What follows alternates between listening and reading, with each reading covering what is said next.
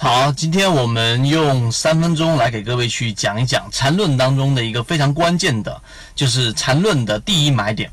因为第一买点它本身的要求就是要当一只个股如果跌破中枢的下沿的时候，会进入到一种超跌的区域。近期我们很多的出现大底或者绝对底的个股，也就是我们最经常说到的叫做无风险套利的这个盈利模式，非常关键的一点就是它必须往下打的过程当中形成一个背离。那这个背离呢，我们今天用一个比较浅显易懂的方式来告诉给大家，在什么环境当中的交易模式成功率最高？那我们一定会提到，就是市场里面的超跌。随着我们四月份、五月份市场出现了整个风险调整，我们一直提醒大家一定要注意，在灰色区域的时候，把自己的仓位调到最低。那很大一部分人在我们不断不断的提醒过程当中，其实已经把仓位调得很低了。那么，直到我们最近的六月中旬，那么整个市场出现了这波 B 点。这一波 B 点之前的市场一直都处于单边的下跌，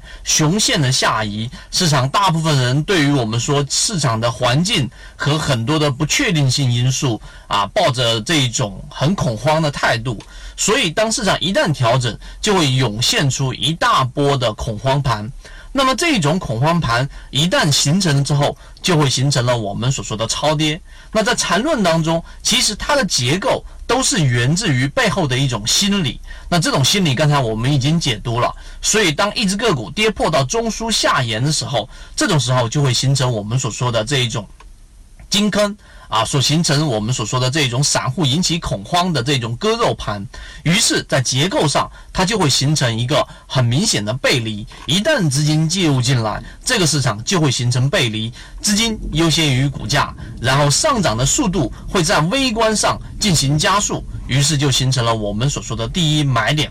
这个原理你明白了之后，才能回归到我们所说的技术分析也好，或者到底怎么样去寻找背离也好。用这一套模式，那么为什么它是所有盈利模式当中成功率最高的呢？这里面就要得提到我们说的基本面分析当中的股价永远都会回归价值的这样一个过程。巴菲特也好，查理芒格也好，所有价值分析的推崇者，他们都会认可这一个观点，因为市场在不断运行的过程当中，股市是市场经济的一个晴雨表，那么最终它一定会让价格会逐步逐步的回归到它的价值位置，但是这样的问题是因为它的时间周期比较长。你用这套逻辑搬到刚才我们所说的超跌，实际上你就能理解了。那么股价最终它也会回归到所有人心理上预期比较合理的位置。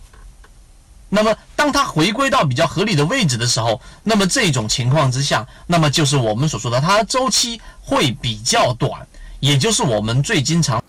这只是交易系统当中非常细小的一部分。更多完整版的视频和图文教程，可以搜索我的朋友圈 ST 二零三八。